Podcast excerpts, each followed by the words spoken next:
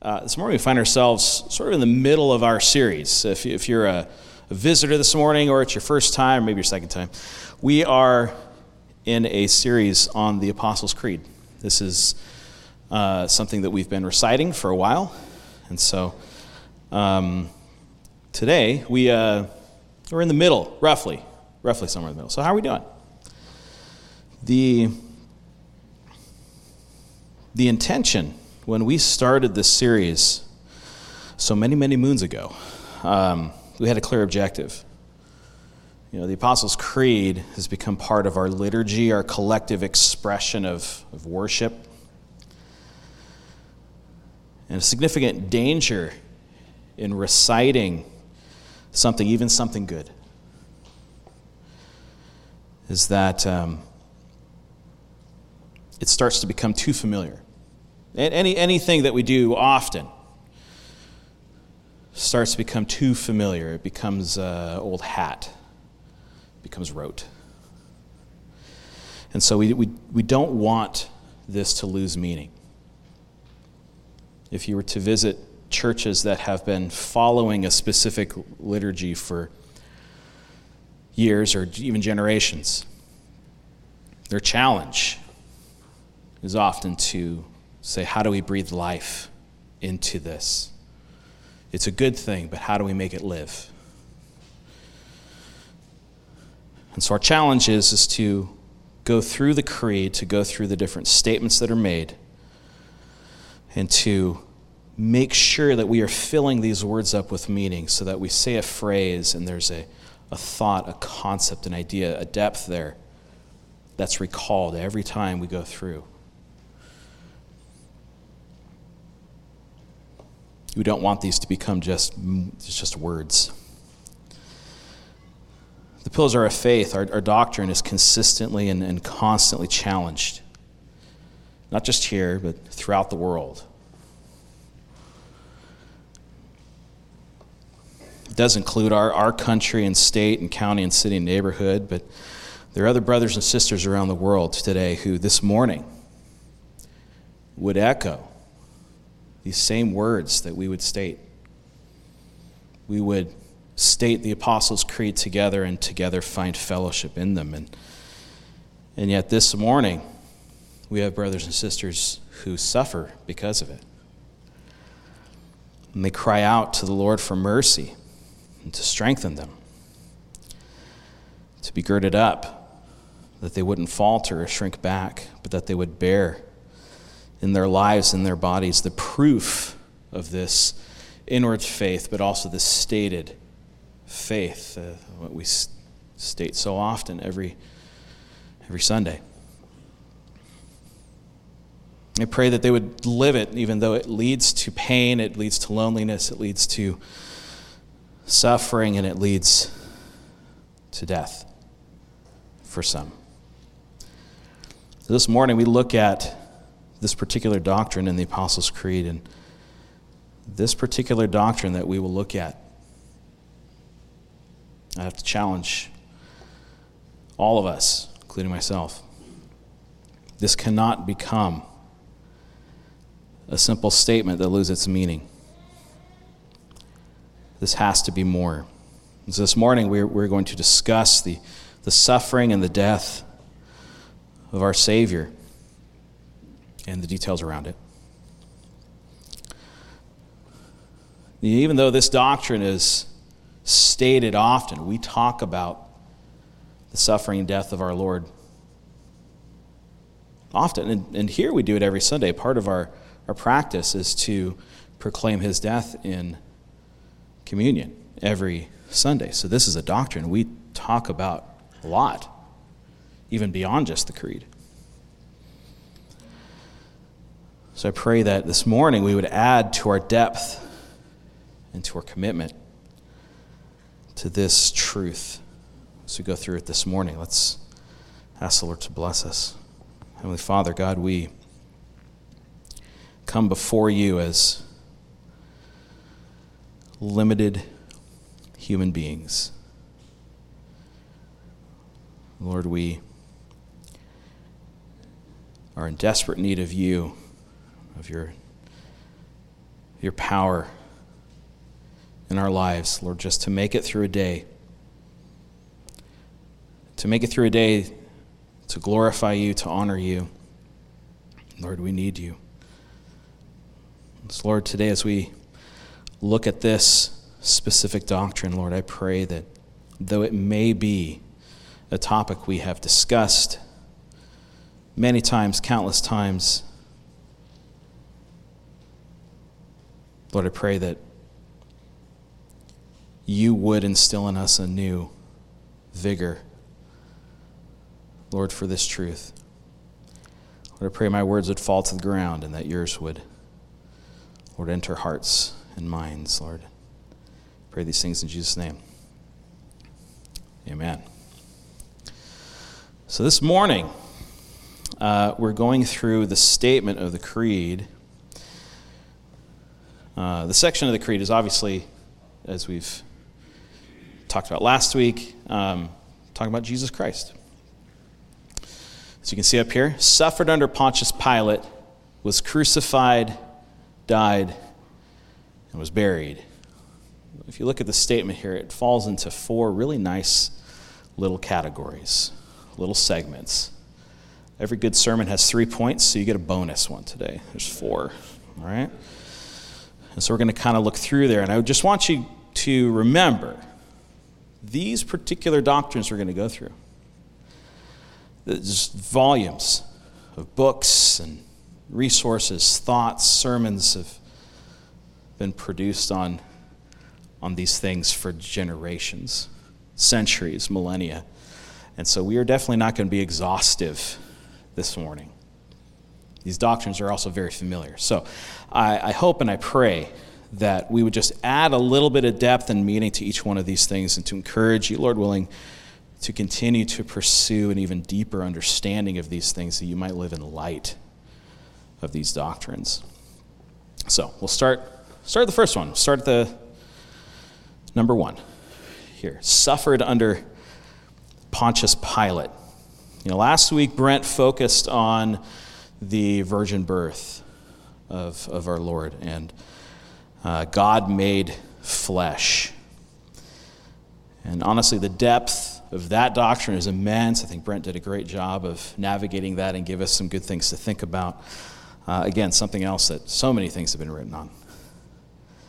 Uh, but this statement suffered, as you see right here, suffered under Pontius Pilate. Uh, the statement suffered is the initiation of the ramification of the incarnation. Write that one down. Uh, it's the initiation of the ramification of the incarnation.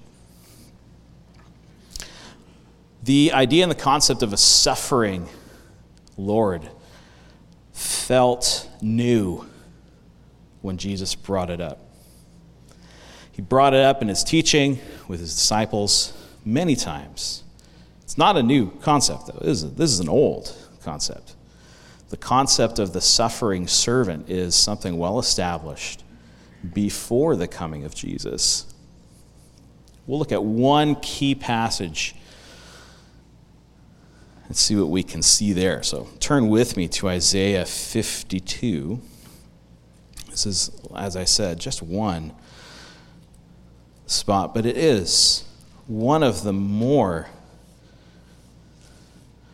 uh, read passages on this, this topic here Isaiah chapter 52. We're going to go into uh, Isaiah 53 as well. We may skip around a little bit in here, so hang on tight. Let's look at this passage here. Starting in verse 13, chapter 52. Behold, my servant shall act wisely. This is the Lord giving a message to Isaiah. My servant shall act wisely, he shall be high and lifted up, shall be exalted, as many were astonished at you. His appearance was so marred beyond human semblance, and his form beyond that of the children of mankind.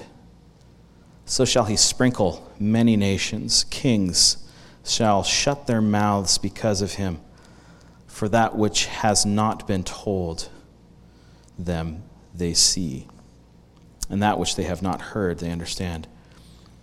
Who has believed what he has heard from us. And to whom has the arm of the Lord been revealed? For he grew up before them like a young plant, like a root out of dry ground. He had no form or majesty that we should look at him, no beauty that we should desire him. He was despised and rejected by men, a man of sorrows and acquainted with grief, and as one from whom men hides their faces. We'll pause there for a second. This is the Lord talking about his servant. This is the Lord talking about the one who would come, who would suffer. This is explicitly the servant of the Lord prophesied, and even at that time, there were many who knew and understood this to be something connected with the Messiah, although they may not have understood all of the details. And I think as, going, as we go through the New Testament, we can see they obviously did not completely understand that. Look at verse 4. Surely he has borne our griefs and carried our sorrows, yet we esteemed him stricken, smitten by God, and afflicted. But he was pierced for our transgressions, he was crushed for our iniquities, and upon him was the chastisement that brought us peace. And with his wounds we are healed. Verse 6 All we like sheep have gone astray, we have turned every one to his own way, and the Lord has laid on him the iniquity of us all. This especially in light of knowing the story of Jesus, how could you not see this as being Jesus?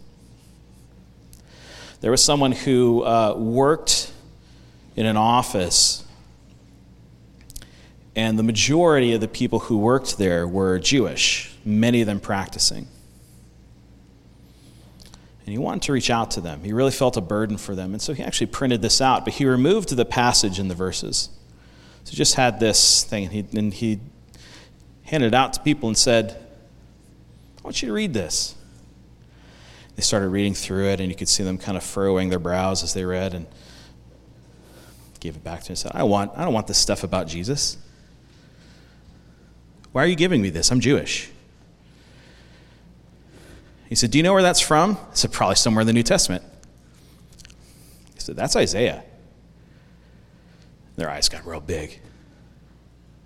See, even to those who don't know the story of Jesus from the New Testament as we do, they may know enough to understand who that was. And these, these ones definitely did. That's it's definitely that a passage that has been used for so many people. For them to understand the suffering that Jesus bore. He was, in fact, if we read this properly, this is from Isaiah. This is hundreds of years before Jesus arrived. He was destined to suffer. That was one of his roles on earth was to suffer, to take that upon himself. And he was not shy about telling his disciples that this was the case. Though it was probably easy for them to just think, I don't understand this metaphor. I don't understand how this is really going to apply. And they may have mystified it, spiritualized it. Jesus was pretty clear. I'm going to suffer. I'm going to die. And in fact, sometimes he even said, I'm going to Jerusalem and I will suffer at the hands of, of my enemy. Right? He, he would explicitly say it. And they said, Wow, Jesus is just so deep. I just don't know exactly what you mean by these things. Right? And they just couldn't quite put all these little things together, couldn't piece them together. But he wasn't shy about it. In fact, there's a, there's a couple of, of passages that kind of really highlight this. There's an account given in, in Mark and in Matthew, and, and the details are slightly um, different between, but if you put them together, you get kind of a neat little full picture there. So the, the account is given in Mark 10, verses 35 to 45, and Matthew 20, verses 20 through 28. What is neat about uh, the, these, these verses here is they're in response to Jesus talking about suffering. In one of the passages, he actually explicitly talks about this act. I'm going to go to Jerusalem. I'm going to do these things, right? The other one, he talks about his servants experiencing persecution and suffering. So if you put the two accounts together, it goes something like this. They were there, they're all meeting, they were talking, and James and John's mom comes up and says, Jesus, do you think that maybe in your kingdom my sons could sit at your left and right hand side? Jesus looks up and sees them back there. Maybe kind of looking at him like, Why'd you send your mom? so they both come up and say, Jesus, this is, I think, an important note. Their mother said in the kingdom, they come up, and you, may, you know, I don't know, this is part of my sanctified imagination putting these two little bits together. They come up, and Jesus is like, What do you really want to ask? And they say, Jesus in the glory, can we sit at your right and left hand side? Because this, this event is post transfiguration. This is after they saw the nature of Jesus revealed in its fullness on the Mount of Transfiguration, on Mount Hermon. They knew there was more than just some earthly kingdom. They didn't have all the pieces there, but they said, Can we sit to your right and left hand side? Jesus basically tells them, You don't know what you're asking. I want to direct your attention to one of the verses here, though. Mark 10, verse 38. As he goes to talk about this, he says, Are you able to drink from the same cup that I will drink? So they wanted to know can I, well, the brothers, can, can we sit here right and left hand side in the glory? he says, Are you able to drink of the same cup? Now, what is he talking about? He is talking about suffering. Are you able to follow me in my suffering? And of course, what was their answer? Oh, sure. Yes. We can do that. I like I added that little nuance to it. But it's like, yes, we can do that. But he's like, yes, of course, we'll do it. And sort of the same was when Peter says, oh, no, I'll die for you, Jesus. Of course I'll die. Yes, of course. Surely, surely we will suffer. Yeah, we'll suffer with you. And again, I don't th- think they really understood what was meant. The cup of suffering is what comes with discipleship. Jesus famously said also, if you want to follow me, you have to do what? Take up your cross. We'll come back to that in a minute. The path to glory is paved with suffering. Jesus is very upfront about this. In fact, sometimes people say, Jesus, I want to follow you. And he says, I don't know, it's pretty rough. Do you really want to do that? Do you really want to follow after me? Do you really want to do these things? Starts asking really tough questions, and I'm sure you could see the disciples in the back going, Why are you doing that? Why are you saying all these things? Even in our ministries today, let's soften that a little bit. Let's get them in the doors first, you know? Don't want to scare them off immediately. Yeah, Jesus seemed to be in the habit of scaring everyone off immediately whenever he's sharing this. What type of disciples do you want? The ones that know what's coming? The ones that are fooled later? So this is a bait and switch. John chapter 15, verse 20. Jesus says to his disciples, and these, these are among the teachings, the last ones he left with them before he went to go and suffer. And he says, A servant is not greater than his master. If they persecuted me, they will also persecute you. If they kept my word, they will also keep yours. So he says to them. And he's referencing an earlier teaching that he had um, back in John 13. So even earlier in his teaching, he refers back to it. He says, You want to be my servant? No servant is greater than his master. So I will suffer and I will die. I will suffer horribly. And so you can't you think yourself greater than me. That you all of a sudden just won't suffer. Jesus is he Jesus never minces words in regards to that.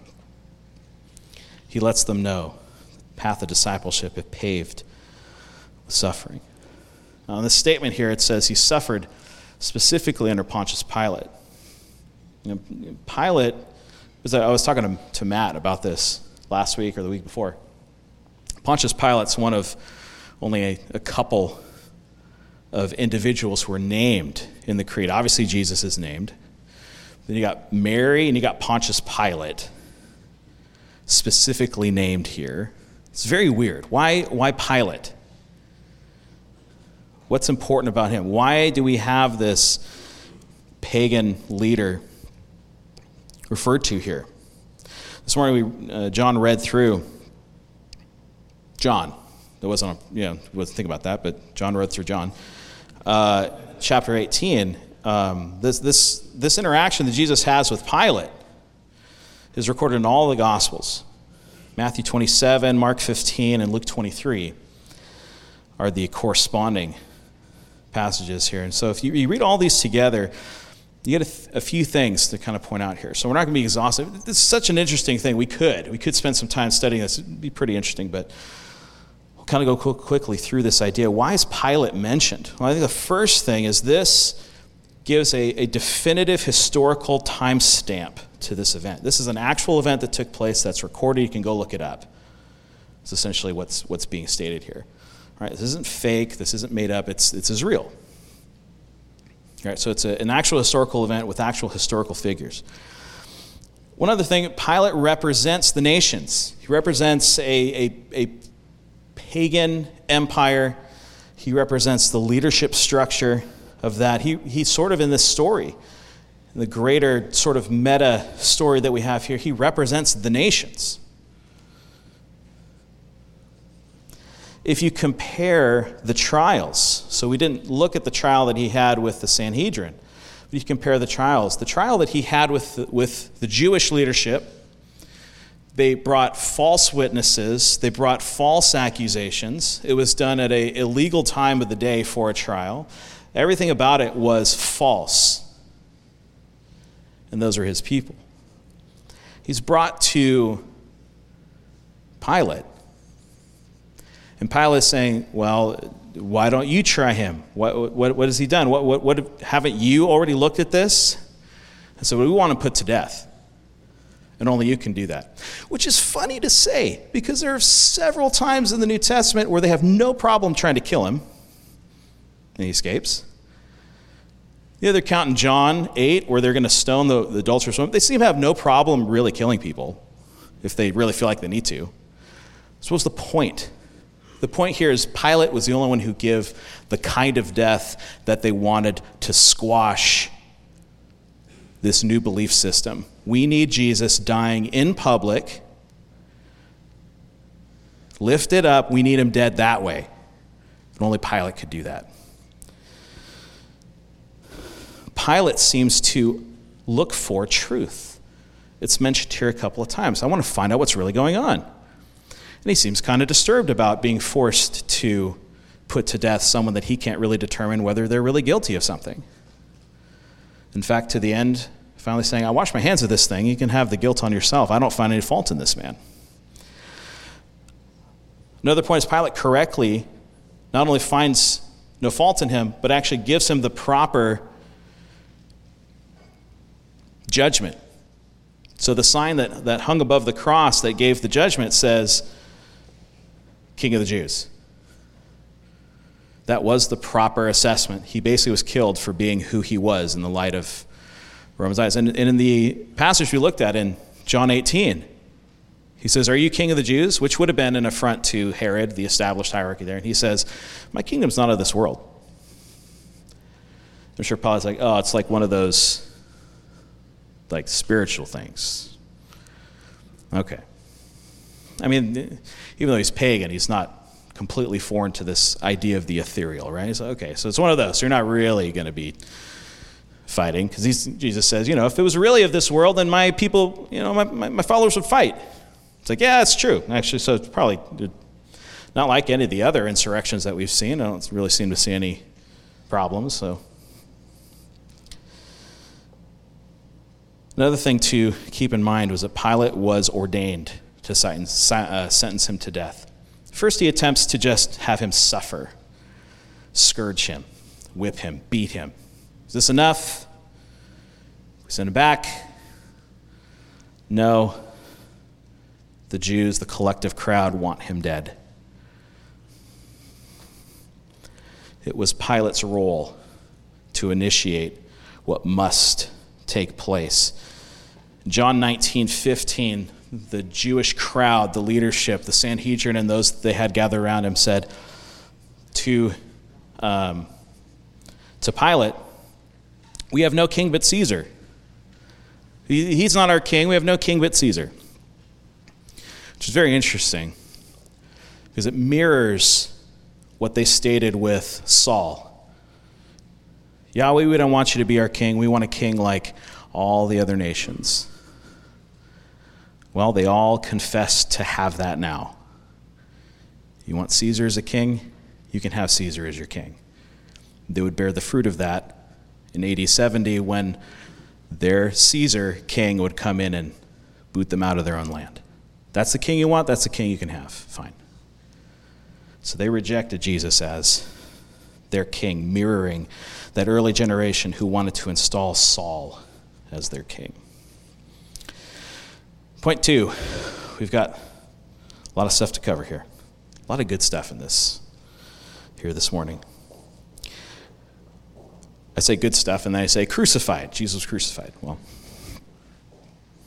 it is funny I say this is good. I mean, the day that we celebrate, or remember, I should say, the death of Jesus, we call Good Friday. It's still recognized, even though this is the day that Jesus suffered and died, that it is good.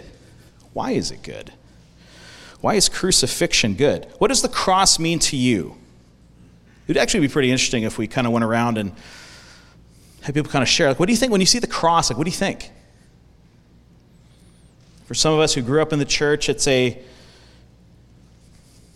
it's kind of a, it's like connected to, to a lot of different feelings, right? We sing songs about the cross. This is where we understand our hope. This is where we understand our redemption coming from, our, our salvation from sin coming from the cross. There's, there's comfort there. It's almost a comforting kind of symbol. And I can ask, what, what do you think the cross means to the world? For many of the people in the world today, I would say the cross kind of symbolizes power, depending on what their experience is, looking at history, looking at some different things. The, the cross might mean corrupted leadership, might mean bad example, might mean, well, it all depends on their experience, doesn't it? But at the very least, it might symbolize some sort of institution of power. The church is symbolized in that way, and it has been used that way by many. It's been used by a lot of people who would not adhere to the things that we believe. It's been used as a symbol to conquer. And we can show many examples of that. The symbol of the cross being used for that. For many of us, we'd say this is actually a sweet symbol of grace, sacrifice for us. And if we walk back through history, the closer we get actually to the time of Jesus, to the time of the early church, the cross is more and more offensive. It's more and more grotesque. Um, probably, even though many of us have never seen a real hanging, it's like that. It's like seeing the gallows. It's like seeing a hangman's noose. It's kind of uh, offensive. Say, or at least for us, we'd say that's a really sad symbol. That's a, we don't like that. It's a, it's a weird. I don't. That doesn't hit right. It's how Paul, when he wrote his letters, the cross was an abhorrent, shameful, and offensive symbol. truly was. To make the cross an image of salvation or hope was actually unthinkable. It doesn't work. There's cognitive dissonance when you do that. Let's look at 1 Corinthians chapter 1 real quick. 1 Corinthians 1, looking at verse 18. For the words, I'm sorry, for the word of the cross is folly to those who are perishing But to us who are being saved, it is the power of God, for it is written, I will destroy the wisdom of the wise, and the discernment of the discerning I will thwart. Where is the one who is wise? Where is the scribe? Where is the debater of this age? Has not God made foolish the wisdom of this world? Verse 22 For Jews demand a sign, and Greeks seek wisdom, but to preach Christ crucified is a stumbling block to the Jews, and folly to the Gentiles, but to those who are called, both Jews and Greeks, Christ is the power of God and the wisdom of God. This symbol of the cross, even at the time of Paul, didn't make sense to use as a symbol for their, their God. Because it was shameful. Only the most vile were crucified. Only those who attempted tra- traitorous murder, mayhem, insurrection, destruction, something really bad. Only they were crucified. Crucifixion also forces people to a violent and extreme humility. It's a people were crucified naked, lifted up. A humiliating, shameful kind of death. It's a very tough pill to swallow that Jesus was crucified. But as we read in Corinthians, as Paul wrote, became our glory when we understand what Jesus did. We understand it was not his shame on display, it was ours. It was not our guilt that he was bearing, it was ours. And so we gladly give it to Jesus to bear on the cross. Third statement He died. Very simple. He died. The doctrine of the death of Jesus is that he actually, truly, and physically died. There's some today would say there's a, oh he just fainted, oh he he wasn't really dead. If you're if you really understand history, it's impossible. The Romans were professional executioners. This was the price of sin death. Romans chapter 5.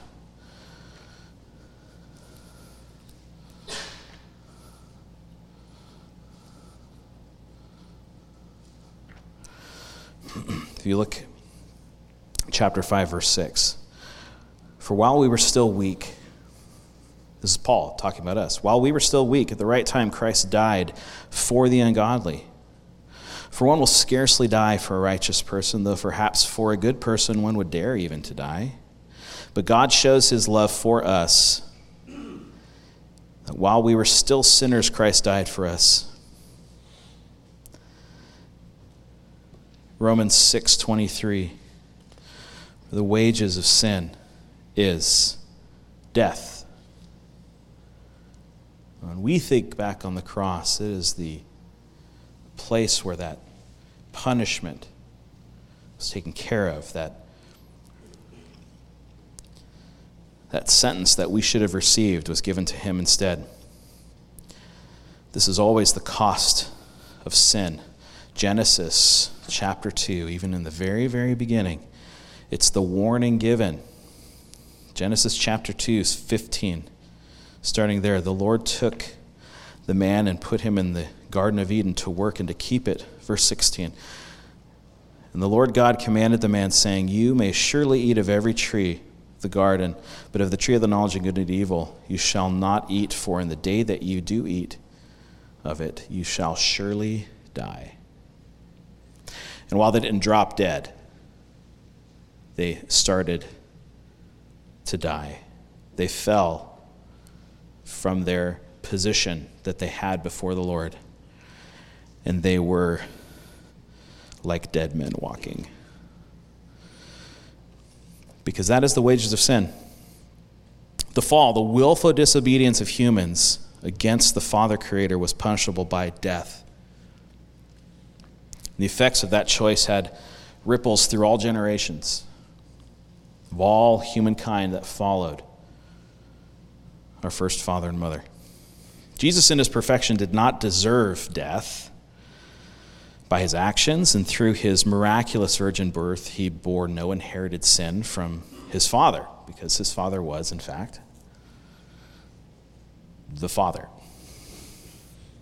was God. His willing sacrifice was effectual for his perfect substitution. Unlike every other sacrifice that happened before, every other predecessory animal sacrifice didn't do it, didn't accomplish what Jesus could in a final type of way. Genesis chapter 22. Genesis 22. If the words aren't up there, go ahead and turn there with me. Look at verses 1 through 8. After these things, God tested Abraham. Starting in verse 1. Um, after these things, God tested Abraham and said to him, Abraham. He said, Here I am. Said, Take your son, your only son, Isaac, whom you love. Go to the land of Moriah and offer him there as a burnt offering on one of the mountains in which I shall tell you. So Abraham rose early in the morning, saddled his donkey, and took two of his young men with him and his son Isaac. He cut the wood for the burnt offering and arose and went to the place of which God had told him. Pause there. We have no statement from Abraham here. Doesn't say anything, doesn't indicate anything. God says, Hey, Abraham, take your son to this specific place and sacrifice him not as much of a recorded hiccup do we get from Abraham. The truth is, at this time, it was actually quite common for gods to expect the sacrifice of children. Quite common. Now, I don't think that Abraham thought God would leave him dead. There's every indication to think that God would keep his promise. And so there had to be something that was going to happen but Abraham followed and did what he was told. Verse 4 On the third day, Abraham lifted up his eyes and saw the place from afar. Abraham said to his young men, Stay here, his like servants, his attendants, stay here with the donkey. I and the boy will go up, or go over and worship and come again to you. Notice he says there, We'll come back, we'll come back. Abraham took the wood of the burnt offering and said, He laid on Isaac his son took his hand on the fire and the knife. And so they went up together, and Isaac said to his father, My father! He said, Here I am, my son. I, he said, Behold, the fire and the wood. Where's the lamb for the burnt offering? We seem to be missing something here. Abraham said, God will provide for himself a lamb for the burnt offering, my son. Now, in Hebrew, it's a bit more explicit. It's easier to see that Abraham was kind of indicating right there that this sacrifice is going to be Isaac. Also, a lot of our flannel graph uh, stories show him as a child. Most likely, he's a full grown man. A lot, a lot of the scholars think he may have been even up to the age of 40 at this time. So, he's not dumb. He knows what's going on.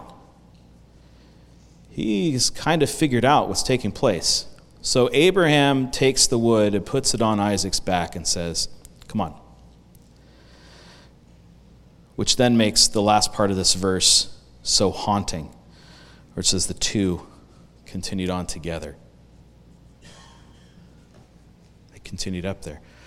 Sometimes we rob Isaac of this willing sacrifice. He went up that hill knowing. It's probably me. And in fact, the angel had to, it indicates they had to almost like violently stop him. No, don't do this. We've got the sacrifice over here. What God does is He takes the normal operation. See, normally we'd just go ahead and sacrifice the kid here, and that would be it. God interrupts the normal and says, No, something different is going to happen. I'm providing a substitute.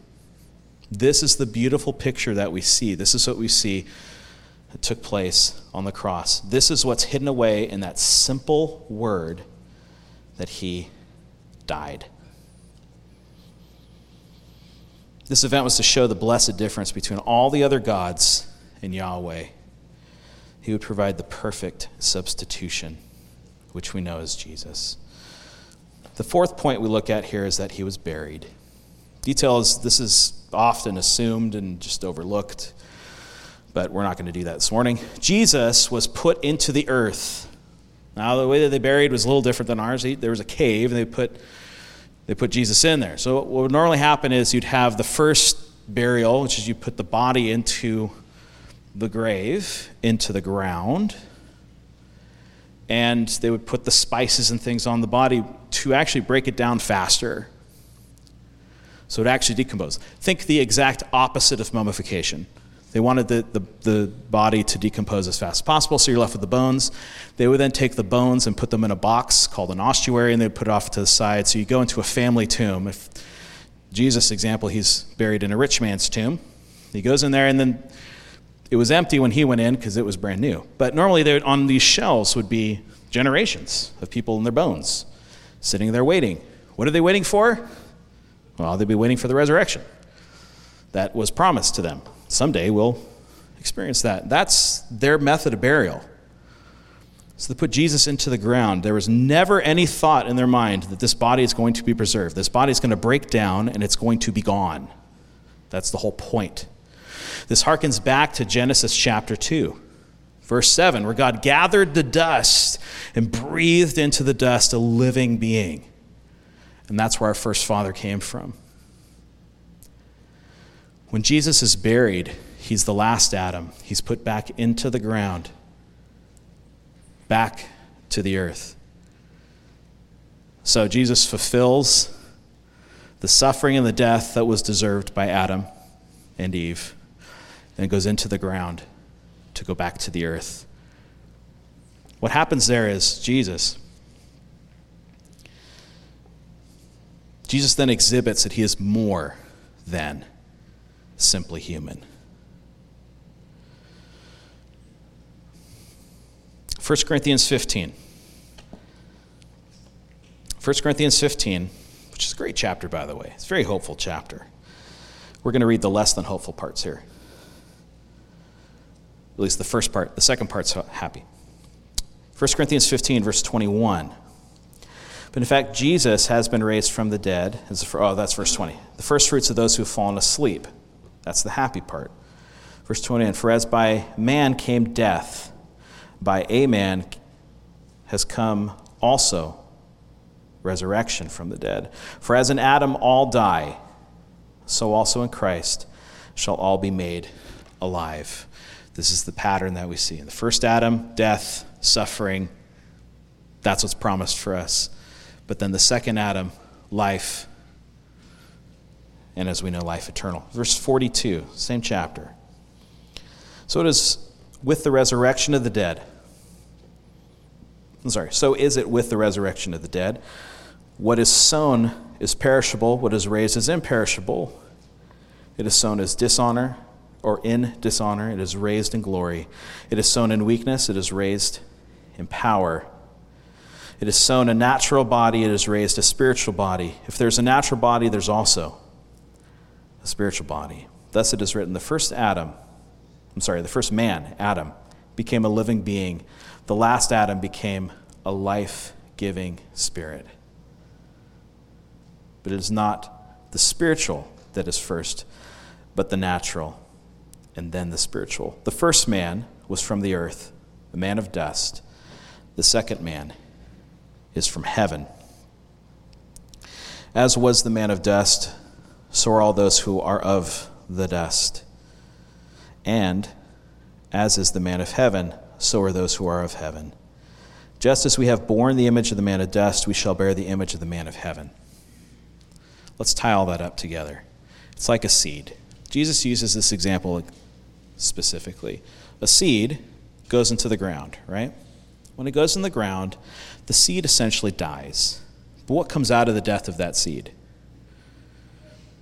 A tree, or a plant, or something. Whatever is supposed to come out of that seed. Now, if you're just to take that seed, see, Jesus talks about a mustard seed. Okay, you look at the mustard seed. That mustard seed, you could not guess that a mustard is it a tree? Is it a bush? It's like a big bush, like a tree, like a thing, mustard thing, mustard plant. Could you look at that little seed and say, oh, yeah, yeah, that's going to be a mustard big old plant coming out of that little seed? We couldn't. We don't know. There's no way that we could tell. But what Jesus says, it has to go in the ground, it has to die. The natural has to die, and then what comes out of that was the original intention. And what we have here is Jesus goes in the ground. When he comes out, he is a living spiritual body. So those who come after him, who would be us, his offspring in the spirit, will be like him. The perishable human body of flesh had to be planted, had to be sown into the ground, so the man of heaven could be revealed. Do you know what all these different parts have in common? Jesus deserved none of them. Not one of these things was for Jesus. Every single one of those things suffering,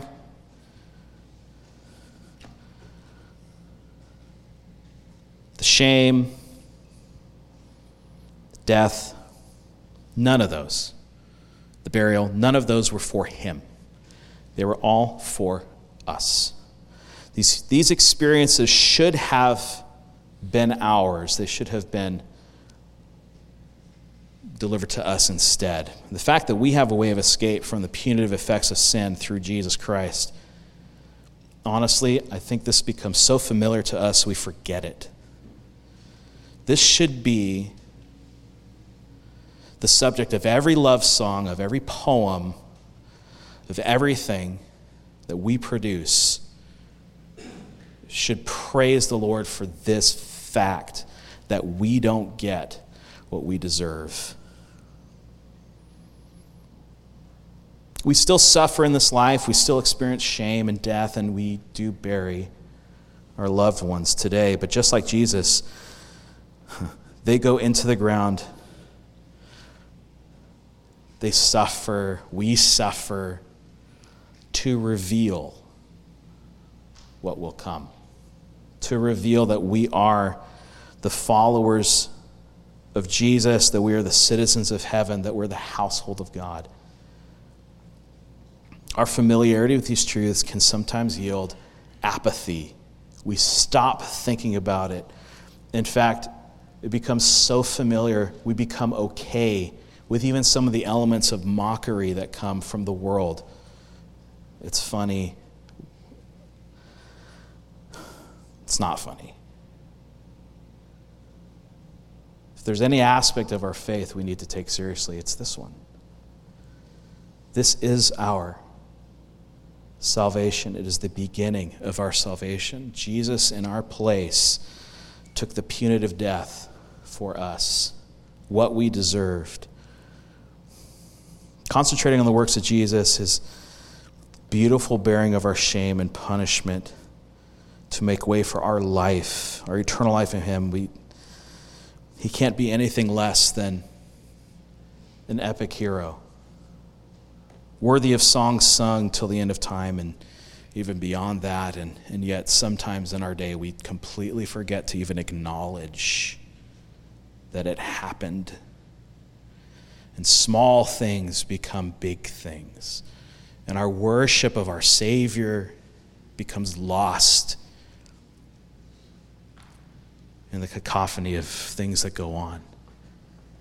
In the ugly den of life, we forget that we have salvation.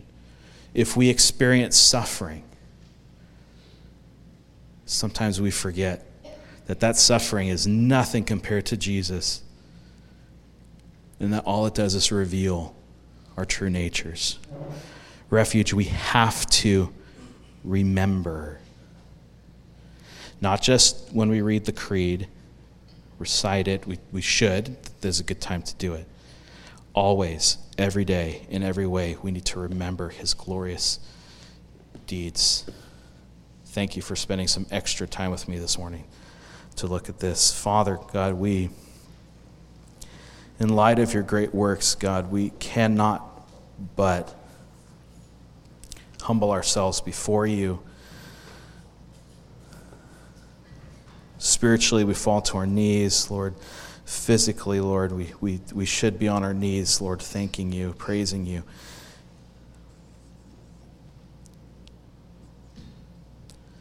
Next week, we will talk about the resurrection, the, the life that comes from this. But Lord, this, this week, Lord, I pray that we would remember, we would wrestle with the fact that we are those who deserved the pain, the suffering that you bore, Lord, for our rebellion, for our sin, both volitional and involuntary. Lord, we deserve Lord, the suffering you endured, the death you deserved, and, or the death that you took upon yourself, God, Lord, I pray that we would remember. We would remember that we are your servants and cannot be greater than you. Lord, may we, in our hearts, humble our minds, Lord, that we might become better servants, greater servants of our Master, that we might speak these words with conviction, that we'd remind each other, Lord, that we would encourage each other in the momentary suffering that we experience now, and that we'd remember that we don't have a high priest who can't relate to us in our suffering, but instead, you bore it all. Lord, thank you. I pray you would make us even more grateful servants that we might accomplish your deeds on this earth. We pray these things in the powerful name of Jesus Christ, our Savior. Amen.